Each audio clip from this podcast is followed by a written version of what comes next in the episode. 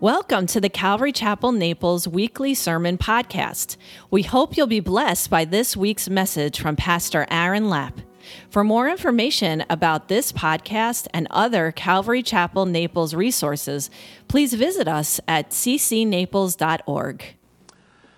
Uh, Heavenly Father, we come before you now in this time, in this space, uh, with hearts that are open, ready to hear.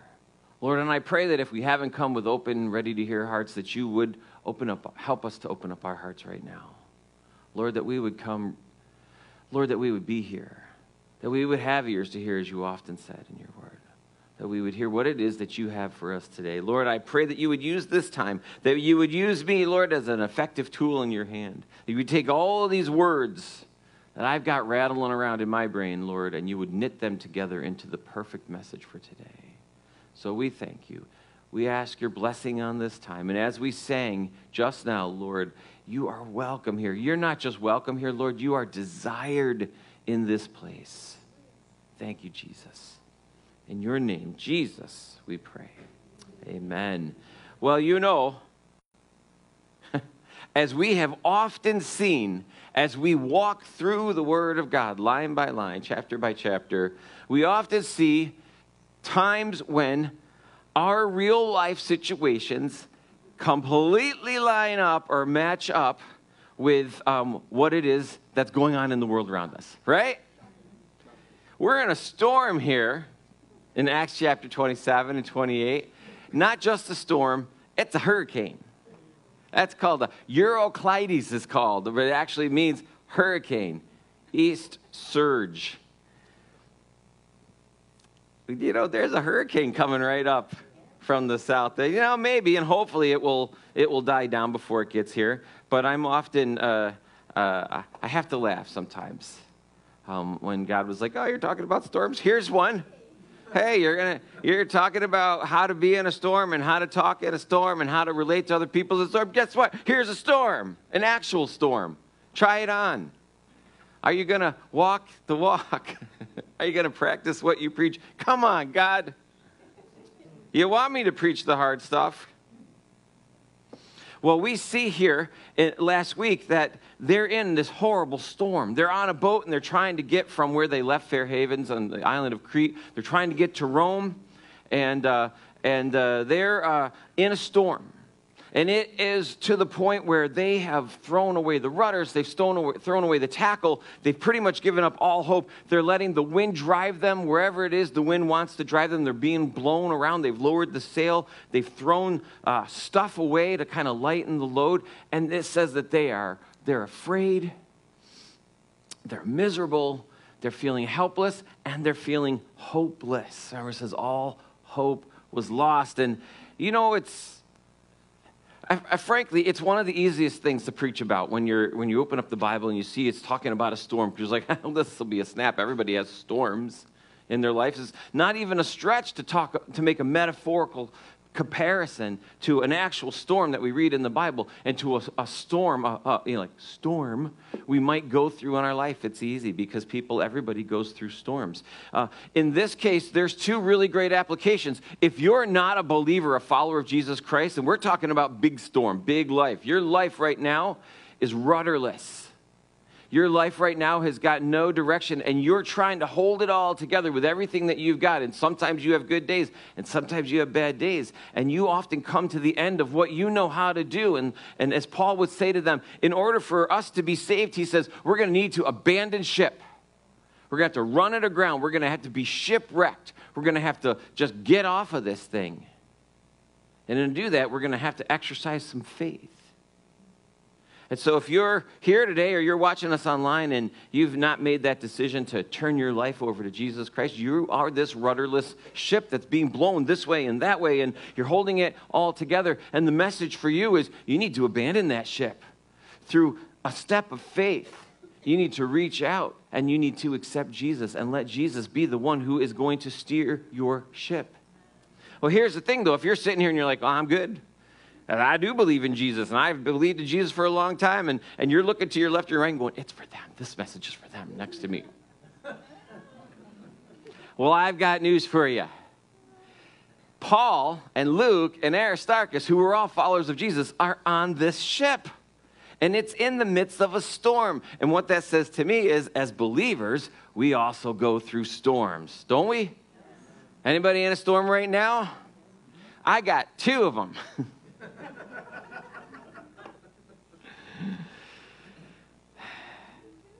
yeah. Today. Today.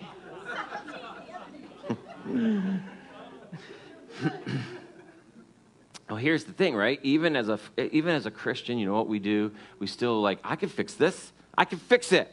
I can wrap ropes around the bow and I can steer this ship somehow and I can I can make this work until we come to the like end of our rope. I, you know, that's a saying that's been going through my head as we've been going through this study. When you come to the end of your rope, you know, if you had to rappel down a wall to get to the ground and you've got a rope and that's what you can do i've got a rope and you throw down your rope and you start climbing like hey it's all going good it's all working out and you get to the end of it and you still have 30 feet to go and what do you do you're at the end of your rope picture that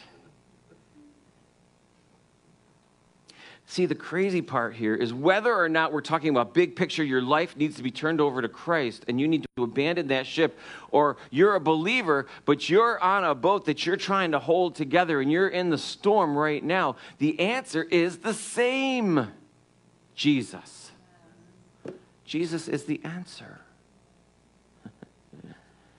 in fact, an angel comes to Paul and gives him the answer. He says, The Lord is going to spare you through this storm.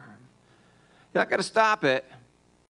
It's not going to stop the storm. In fact, I don't see anywhere in these two chapters where the storm actually stops. They get to Malta and it's still raining. They build a fire and it's still raining. The storm doesn't stop, but they're preserved through the storm. Right? Doesn't that happen? God says, you know what? We're going to go through this storm together, but I'm going to be with you through the storm. You know, and that's where we see these guys. They're on this boat, and, and, and Paul comes out. You remember last week, you know, in the midst of the storm, and it's, you know, raining, and they're, they're, they're rocking on this boat, and, and they've tossed over almost everything, and, and they're feeling hopeless, like no one's going to save us. There's nothing we can do. We're all going to die. We're out and still in the middle of the sea. And Paul stands up and he's like, Guys, I told you so. We shouldn't have left Fair Havens. I told you so. You should have listened to me, he says. But he says, But an angel this night, an angel came to me and he says that uh, we're all going to be spared. The ship's going to be busted all up, but we're all going to be spared and we're going to have to run aground on a certain island. You know what struck me about that? Uh, Paul then gets bread and he says, We got to eat. And he takes the bread and he gives thanks to God in the midst of the storm he gives thanks to God. And that is what encourages everybody on board. You know what? It's not Paul sitting there and, and his condescending correction uh, and saying, You should have listened to me. That doesn't encourage them. That doesn't help them. That doesn't change them. What changes them is they see him give thanks in the midst of the storm. do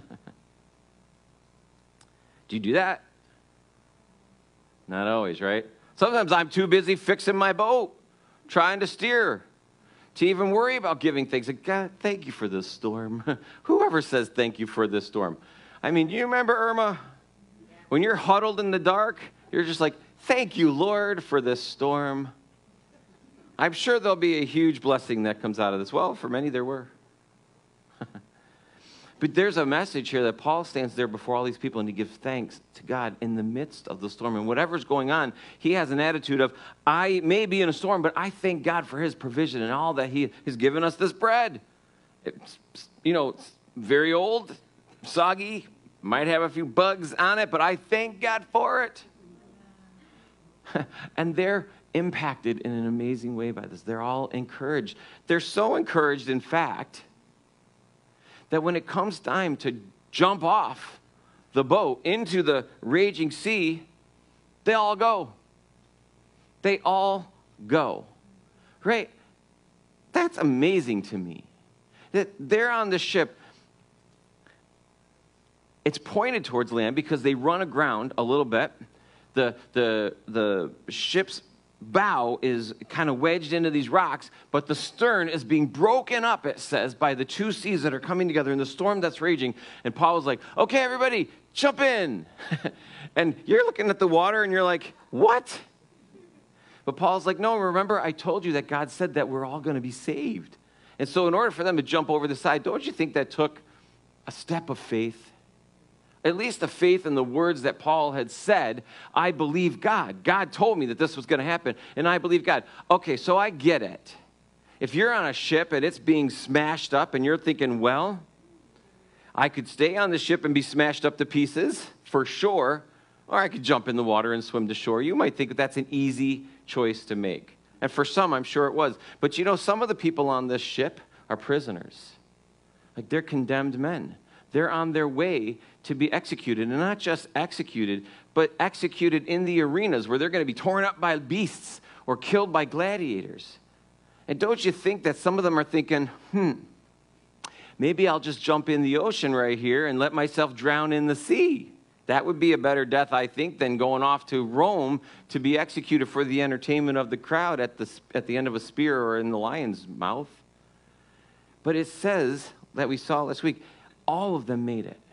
All of them swam to shore. They all made it to shore. And I had to wonder, like, why did they all do that?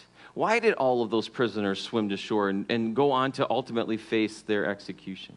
Because I have to believe there was something that they saw um, in Paul's life and heard in the words that said, There's more to life than just this. And in fact, beyond life, there's afterlife, there's eternal life. And if I know Paul, I think I do, I know Paul's message on this ship to them for all the days that they were there, that talking about Jesus, a God that loves you unconditionally. It doesn't matter what you've done. It doesn't matter if you're actually the worst prisoner who deserves to go off to death. God still loves you. In fact, He's made a way for me to be on the ship with you so that I could tell you this. That is how much He loves you. and there has to be something in those words that those guys heard that said, whatever that is, I want to hear more of that. So wherever that guy Paul is going, I'm going too, even if it means I'm going to jump off into the stormy sea and swim to land. I'm going to wherever those words are going to be because they didn't get the full message most likely, but they heard enough that they were like, I want more of that. I want more of the message of eternal life. I want more of that message. And so off they go over the side of the ship into the water, swim into shore. It says it there that some jumped into the water and some swam and some rode on pieces of the ship and some on boards. Some of them were on boards. I think that is probably the first instance that we see surfing. There's Paul. Woo! Gnarly! Excuse, I didn't make that up. That's from all the California Calvary pastors. but it makes me laugh to think there's a shh, in they go. so I want to share something with you. Let's put that first map up, guys. All right, fourth missionary journey. We've looked at this a couple times, right? Fourth missionary. It's the fourth missionary journey you can see that they uh, left Israel, they went up to Sidon, they went up around Cyprus. We studied all this last time. They came down around Fair Havens, that's that little island, and they left Fair Havens um, to try and make it to Rome. And this is where the storm hit between uh, the island of Crete and the island of Malta. You see, that's where the uh, storm hit. And so it's like a little wiggly line, and they hit Malta, all right? But every map I've seen looks like that. I made my own map of what I thought it might most likely look like. Let's show that one. Yeah, there you go. That's probably much more accurate. It says the wind blew them in every direction. And see, when I look at the storms in my life that I go through, it's most like that. Not that curvy little line that goes through the water. It's like that. It's a big, jumbled, tangled mess. And this is where they are. Well, here is the crazy part, okay? You see that little, little tiny island of Malta and how the wind is blowing them all around? And yet, this is where they end up.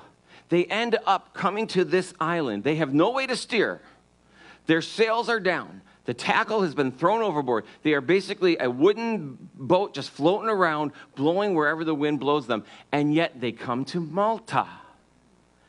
You see, they could have easily blown right by it and hit Tunisia or Libya or any, they could have floated out there into the other part of the sea. They could have, and most likely should have missed it. What are the chances that that little 140 foot long boat would have landed on that little tiny island of Malta? What are the chances? Almost nothing. Except, but God had a plan. But what we're going to see is God had a plan all along. Uh, remember, God isn't just concerned with you. He is concerned with you, but, but God's got a lot going on. And so some of the things going on in your life might just be intersections of other things that He's got going on as well. So God was saying, you know what? I will make a way for everyone to have the chance to hear the gospel. I'm going to put Paul on this boat. All those prisoners, all those soldiers, all of those sea men, sea guys, sea sailors. That's the word I was going for, sailors. All had an opportunity, not just here, but as we're going to see for the next three months, to hear the gospel message because he says, I will make a way for everybody to hear this message. And sometimes we look at the way and we think, What, God, what are you doing? How could this be good? And he says, You just don't know. You just have to trust me.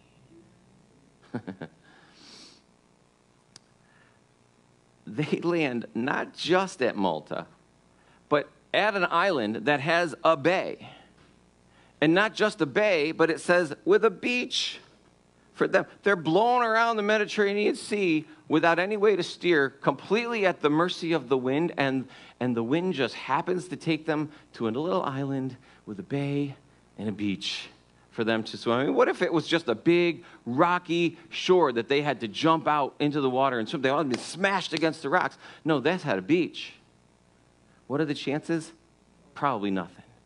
But God has a plan. So what are the chances? 100%. 100%. It says at the very end of the last chapter, they all escaped safely to land. So, in verse 28, uh, chapter 28, verse 1, it says, When they had escaped, they found out that the island was called Malta. Do you know what is so crazy? Do you know what the Malta means? The place of refuge. Does that surprise anybody in this room that Malta actually means, if you go back to the original Phoenician name, means the place of refuge? because God says, ah, I'm going to let you blow around in the storm a little bit until you come to the place where you need to rely on me because you got nothing left. And then I'm going to bring you to the place of refuge, Malta. In fact, it was called the place of refuge because when the Phoenicians hundreds and hundreds of years before this settled it, there was a plateau in the middle of the island they built a city on top of because they were raised up and they could look in every direction and they could see what was coming and it was defensible. And it was called the place of refuge. And I think that's so fitting. Really, doesn't that really represent God being able to, you know, He's raised up, He could see everything. He is our place of refuge. And this is where He brings this ship filled with people. And in verse 2 it says, And the natives showed us unusual kindness. All right, I'll admit, forever I have read that in my mind, you know, and this is one of those stories where I just kind of read through and be like, yeah, okay, I totally get all kinds of symbolism. If it's good, it's God. And I've always read, and the natives showed them unusual kindness. The natives. And in my mind, I'm thinking, you know, loincloth, bone through their nose, spears kind of a thing. Um, I could not be more wrong. If that's what you're picturing in your mind, you also could not be more wrong. The word here that, that Luke uses, it, liter- it does mean literally barbarian, but it was how anyone who spoke Greek or Latin referred to anyone else who didn't speak Greek or Latin. If you didn't speak Greek or Latin, you were considered a barbarian. I mean, it necessarily wasn't a bad thing, but it was just a way of saying they speak a language that we don't know, we don't speak. Uh, also means that they were native to that island, right? And so they were pretty advanced. They had had metalwork and a writing system, their own alphabet, for hundreds of years by this point. Now, they were a pretty advanced culture. They just didn't speak Greek or Latin. And so this is the island that they land on. And it says that they came out, the natives came out and showed them unusual kindness. Um, in, the, in, the, in the original Greek, that word is philanthropy. Philanthropy. That means fondness of humans. That's, the, that's that, what that word means. They showed a fondness for humans. Philanthropy. If you have a, a, an original King James Bible, it says no small kindness, right? Somewhere along the line, though, it got translated into unusual kindness. I'm not really sure. I have a New King James Bible. It was New King James was translated into New King James in like 1982.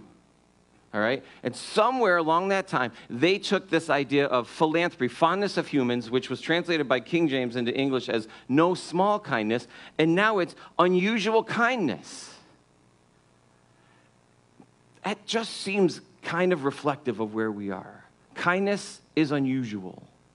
Doesn't it feel that way, especially right now? I mean, how many videos online on YouTube do you find of like, look at all the really kind things that are happening? Look at when they show that on the news, it's like a special feature. And now our special one time of the week makes you feel good. Someone did nice for something else, little video snippet, but the rest of the news is all really bad stuff. The f- fails Karen videos. Those are the things that are like is what everyone's about. What has happened to kindness? It's unusual. such a shame. It's such a shame that we've lost that. Let's change that. Let's be known for those people who are kind. Kind. You know what? When, when they would accuse the, the uh, um, the disciples of whatever it was that they were doing, it says they're turning the world upside down. Right? Let's do that.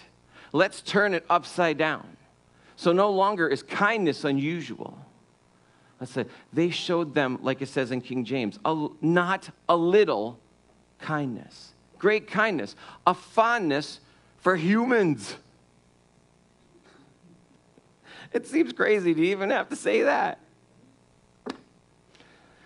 And it says that these natives, they came out, they showed them unusual kindness, and they kindled a fire and made us all welcome because of the rain that was falling and it had because, because of the cold. Okay, so what do we know? They've all jumped off the ship. They've abandoned their ship. They swam to shore. They're soggy. They're wet. It's cold. It's still raining. Do you understand that this hurricane that destroyed this ship, blew it around and destroyed this ship, wasn't isolated to just their little boat, but probably covered this whole area? You know, when Irma came through, it covered the entire state of Florida at one time. In one spot, it was so big. This is a 14 day hurricane that we're reading about. You think the Maltese people weren't affected by this storm?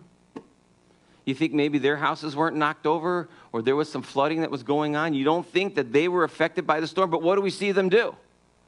They see somebody in need crawling up out of the ocean and they say, whatever, we're going to go and help them.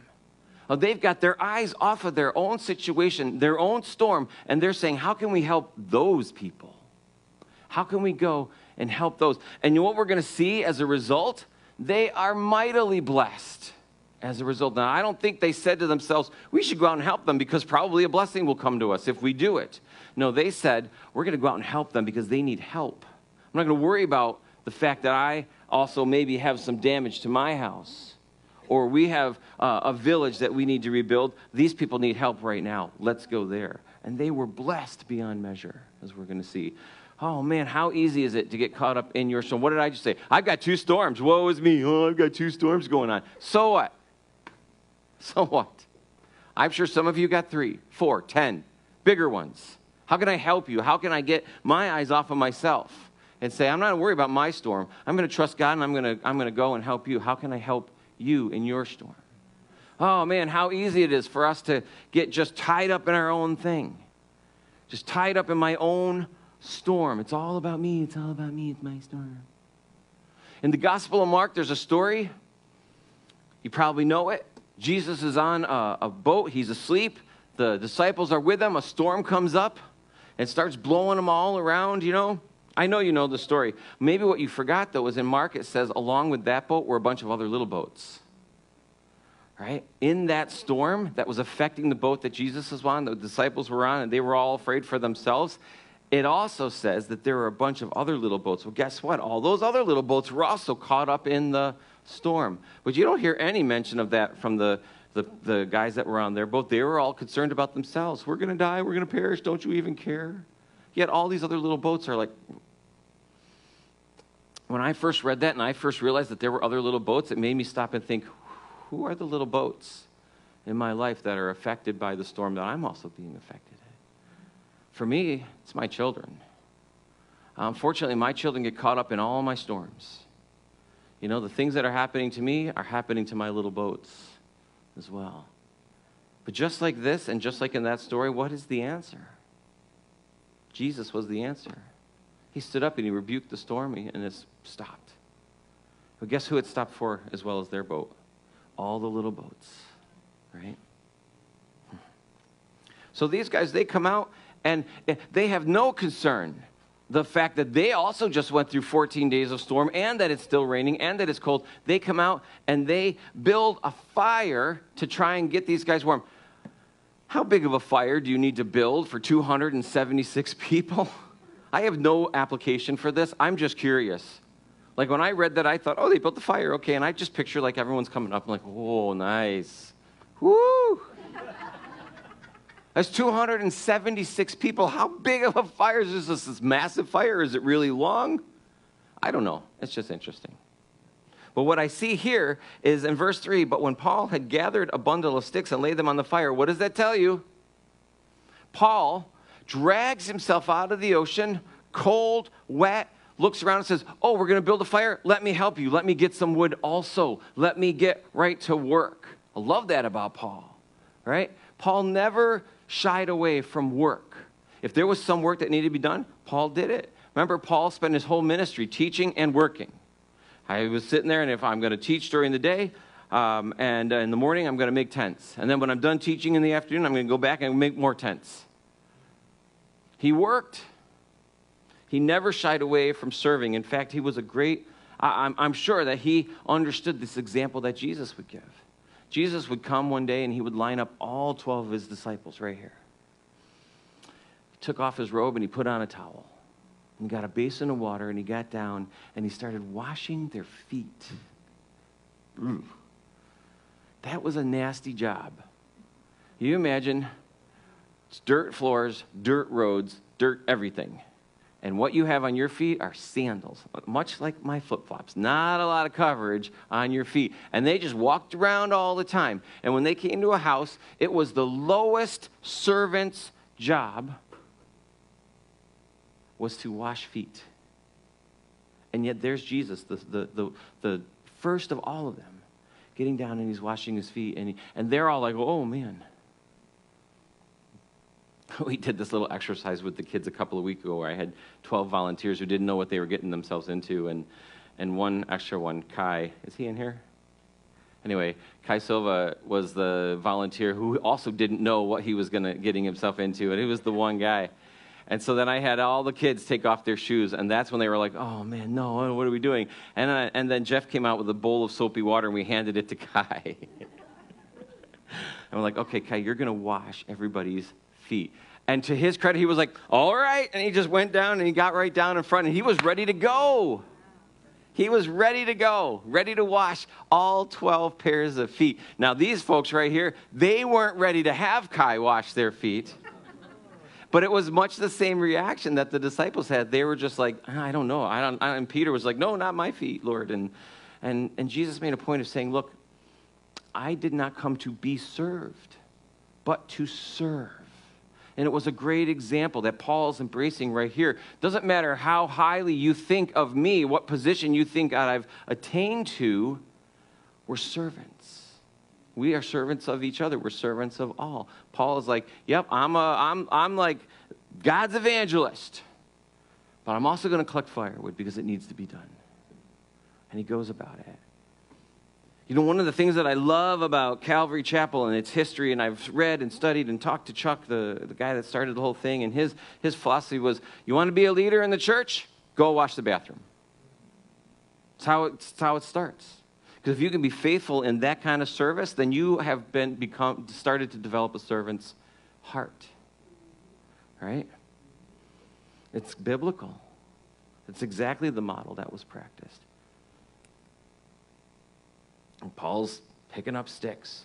Well, it says that when he laid him on a fire, a viper came out because of the heat and fastened on his hand. So when the natives saw the creature hanging from his hand, they said to one another, No doubt this man is a murderer, whom, though he has escaped the sea, yet justice does not allow to live. okay. Do you think there was just a moment there where Paul is putting down the firewood, and then the viper comes out and bites him on his hand. It doesn't just bite him, it's like he's like, and it's hanging there. Who would you be if you were Paul? Just be like, oh, come on. God, really?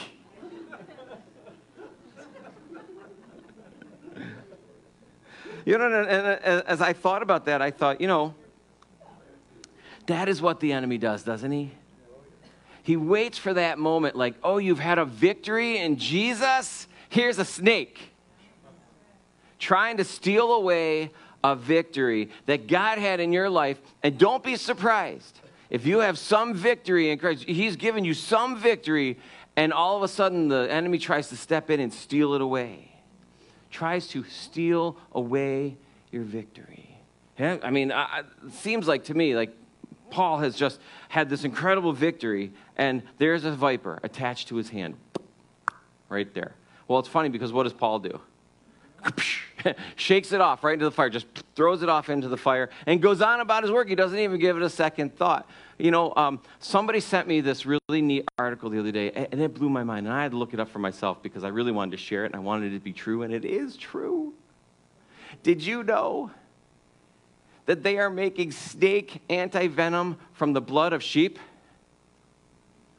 This is what they do they take a rattlesnake and they uh, inject a lamb with rattlesnake venom, and then they watch because there's something about the blood of a lamb that starts to work against the venom and create antibodies against snake venom.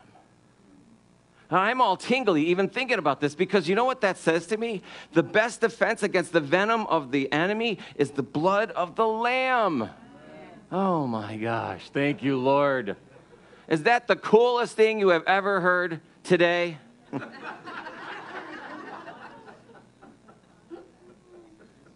you go look it up. There's many sites that talk about that, and I'm sure some of you will. We'll go and you'll see that the, the, the, the best defense against the bite of the enemy is the blood of the Lamb, is Jesus Christ. Paul has such faith in Jesus that he doesn't even think twice. He shakes the snake off into the fire. But look at it. It says the natives look at him and they say, Oh, well, obviously this guy is bad. He must be a murderer because even though he escaped the sea, justice won't let him live. And justice to them was actually, the word justice was the judge not just the concept of justice, but the judge won't let him live. It's, I, it, but, it's, but it's not God, it's some other force out there, like the universe. Those we hear that now all the time. Well, the universe gave us a second chance. No, it didn't. The universe is vast, vacant space with balls of fire and some satellites and, and and that's what the universe is. The universe doesn't make decisions. The universe doesn't have powers to do anything. The universe does nothing. It just is. And it, it really, the universe is uh, almost nothing. And by definition, it's just vacant space with stuff in it. And, and this the idea is they're like, well, the universe wouldn't let Paul live because, you know, he survived a shipwreck, but then a poisonous snake bit his hand. So then they're like, let's just watch him. then it says they stood around and they watched to see if he would swell up or die. And so they're like, hmm, let's watch and see what happens with this guy. But it says in verse 5 that Paul shook off the creature into the fire and suffered no harm. However, they were expecting that he would swell up or suddenly fall down dead. But after they had looked for a long time, they saw no harm come to him. They changed their minds and said that he was a god. That's so like the people. Isn't that like people? That guy is that guy must be a murderer. Oh, he didn't die? He's a god. Like in, in just this one moment, they go from murderer to God. People are so fickle that way. Let me tell you what, it could go the other way just as quick. Man, that guy is so awesome. He's so cool. He's a jerk. He shouldn't, he doesn't deliver.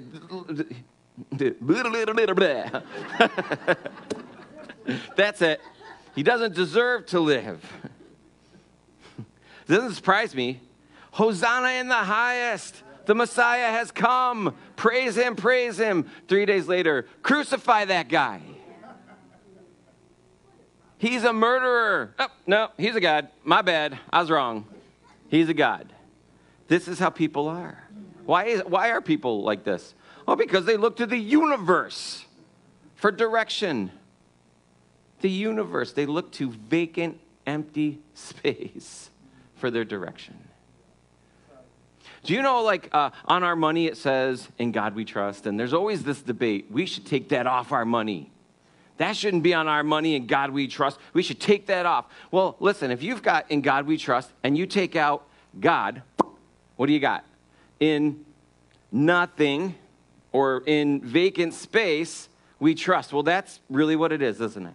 You take God out, in vacant, empty space, we trust. Well, that's the universe if you're in a, like into stars and planets and things, I apologize. I don't mean to insult anybody who really likes stars and planets, but, but stars and planets are not gods. Fickle, fickle crowd. He's a murderer. No, he's a god. Why did God allow that viper in the first place? I mean, didn't Paul go through enough? Hadn't they been through enough already? I mean, if God really is in control, why did he allow that in the first place? He could have stopped the viper from biting onto Paul. I think there was something to it. Like, I think that maybe God allowed that to happen because had that not happened, Paul would have just been another soggy soldier or soggy sailor crawling up out of the water to these Maltese people. It's just another one of the 276 people that they built. To, but now he has a platform. Do you understand? God allowed this thing that seemed like to everybody a bad thing that he protected Paul through, which gave him a platform to deliver a really incredible message. If he hadn't, maybe Paul just would have been one of the crowd. Yes, I know Paul would have been probably out there talking and preaching like he does, but God gives him a platform, a special platform. Do you want to know something? I actually heard this this week. Um, I, can't, remember who said it, but he was at a conference was um, uh, several years ago, and um, one of the main, not the main speaker, but one of the main speakers was Joni Eareckson. Do you know her? Joni Eareckson, as a teenager, dove into a lake and became a quadriplegic. She can't move from here down. She can't move. She's been in a, a wheelchair ever since. She gave an incredible, stirring message at that conference. And when she was asked about, you know, her being a, a quadriplegic, she said, This isn't a handicap for me, it's a platform for me to be able to share an incredible message. I mean, she may never have had any of the opportunities that she had through her life to speak the gospel message had that not happened. And she's of, she is able to see that. That's incredible. Ah, so many of us would be, take that bite on the hand and be like, God, come on. I wonder. I wonder how many things, how many storms we have that we are just like, I just want to get through the storm, that's it, rather than to say, God, is this, is this, you trying to use this in some way? Should I be more eyes wide open, Lord? Well, it says in verse 7 that in that region there was an estate of the leading citizen of the island whose name was Publius, who received us and entertained us courteously for three days. And it happened that his father, the father of Publius lay sick of a fever and dysentery. And Paul went to him and prayed and laid hands on him and healed him. So when this was done, the rest of those on the island who had diseases also came and were healed. And they honored us in many ways. And when we departed the way, they provided such things as were necessary. See, Paul has an opportunity and he, he heals this man's father. And as a result, all of these other people come and they all come to Paul. Now, do you think it's going to say, the very next verse is going to say that they stayed there for three months? Three months in Malta, three months. Do you think that, based on what we all know about Paul, that that's all that Paul did was heal everybody and then just went on about his business? Or do you suppose that he might have preached a little bit? While he was there. In fact, there isn't a time that we see Paul going someplace where he does not preach the gospel message to whoever it is he's talking about. In fact, most of the time, if not every single time, God uses miracles to validate the words that Paul is saying, to say, these things that he's saying are so true that I'm going to validate them with these miraculous things and these healings. And so there is no doubt in my mind that for three months, Paul preached the gospel to these people on the island of Malta. And as I consider that, I think, well, of course God had a plan when they left this Fair Havens. It doesn't look like I would have done it.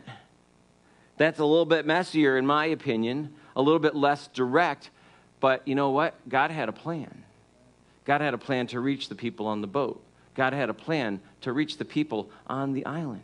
Because God, it says in the word that God desires that all come to repentance right? And sometimes he does that in ways that don't make sense to us, but make perfect sense to him. You know what's really neat about this, too? Have you ever been talking to anybody about your faith and what you believe, and you say something along the lines of, oh, you know, the Bible says that Jesus is the only way, and that everybody needs to come to a saving knowledge and understanding of Jesus Christ as their Savior and someone says, Oh, really? Everybody, everybody has to decide? What about the guy on the island? Did you ever hear that? Island. Malta is a tiny little island. Does that not show you the great lengths that God will go to to make sure that everybody has the chance to hear? Even the guy on the island. By the way, the person that says, What about the guy on the island? He doesn't care about the guy on the island. It's just an excuse. It is just an excuse for him to say, Well, I don't have to believe that because it can't be true. And God says, It absolutely is true. And in fact, if you even looked for a minute in my word, I would show you that I will and have reached the guy on the island. Oh, man, you can't get around it. If you deny it, it is only because you don't want it to be true. But that doesn't mean it's not true. Three months they're there.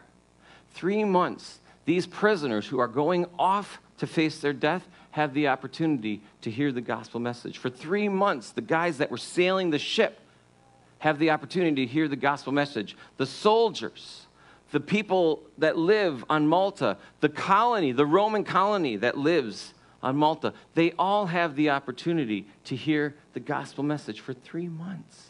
That blows my mind. God easily could have taken that ship and gone right up to Rome, just as he said Paul was going to go to Rome. But he says, You know what, Paul, on the way, I'm going to make a couple stops. I'm going to work out a couple of things that I've been trying to get. I'm going to speak to a couple of people through you that I know need to hear from you before they go off to their own death. Because what you're going to see here is that once they land in Rome, all those prisoners are delivered to the guards, taken off to their final destination. Some of them, I have to believe, their final destination has now been changed because of the word that they received, the gospel message.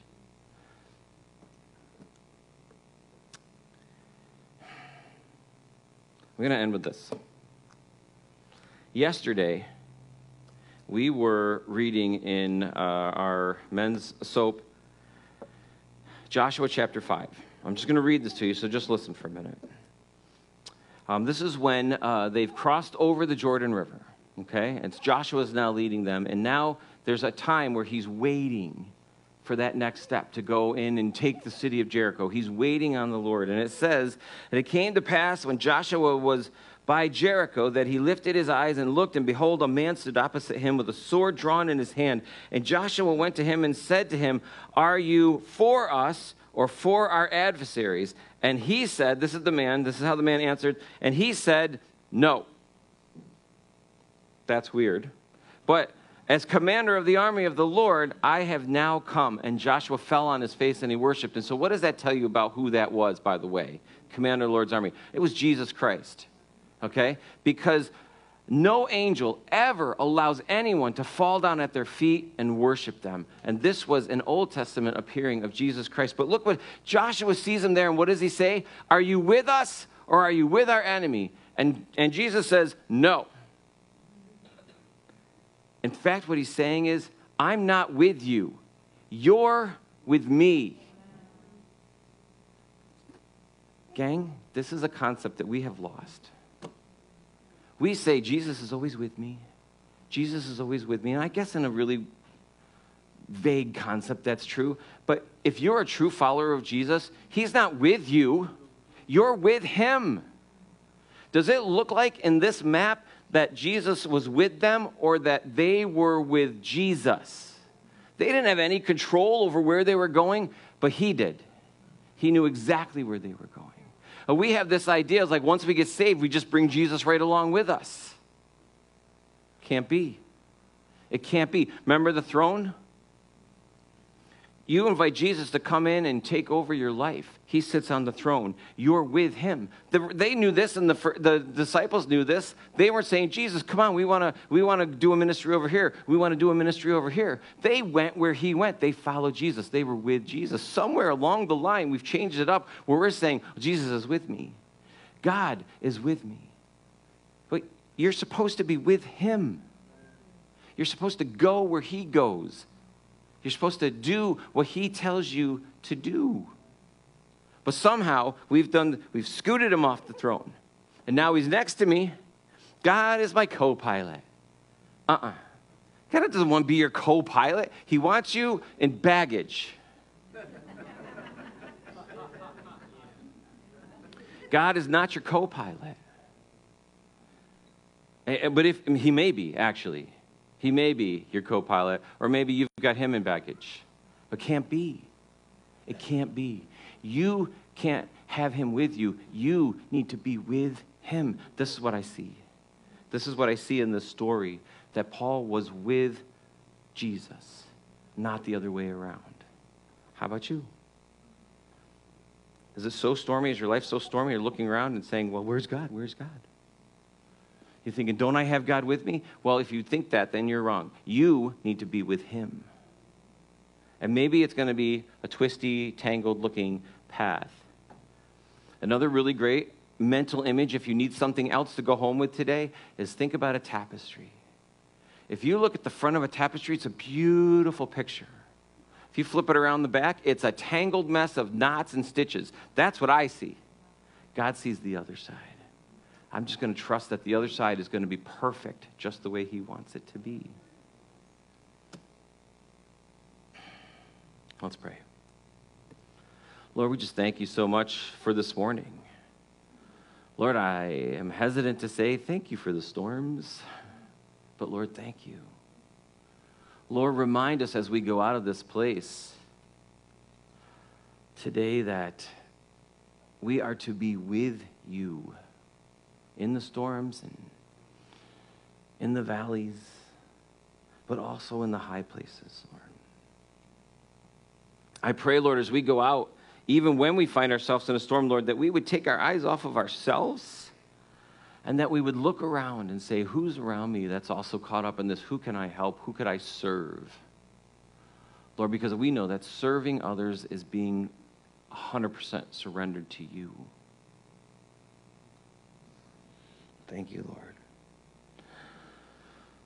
Lord, I do pray actually and practically for the storm that we see coming up, Lord, that right now, I mean, we're in, it's not here now, but it's hitting somebody now. Lord, and so I pray for those people who are in the path of it right now, who are even in the midst of that storm. Lord, I pray for lives and safety. Lord, I pray that in each life that this storm intersects with, ah, Lord, that your glory would show through that your purposes would be revealed. Thank you, Lord. Thank you, Jesus. In your name we pray. Amen. Amen.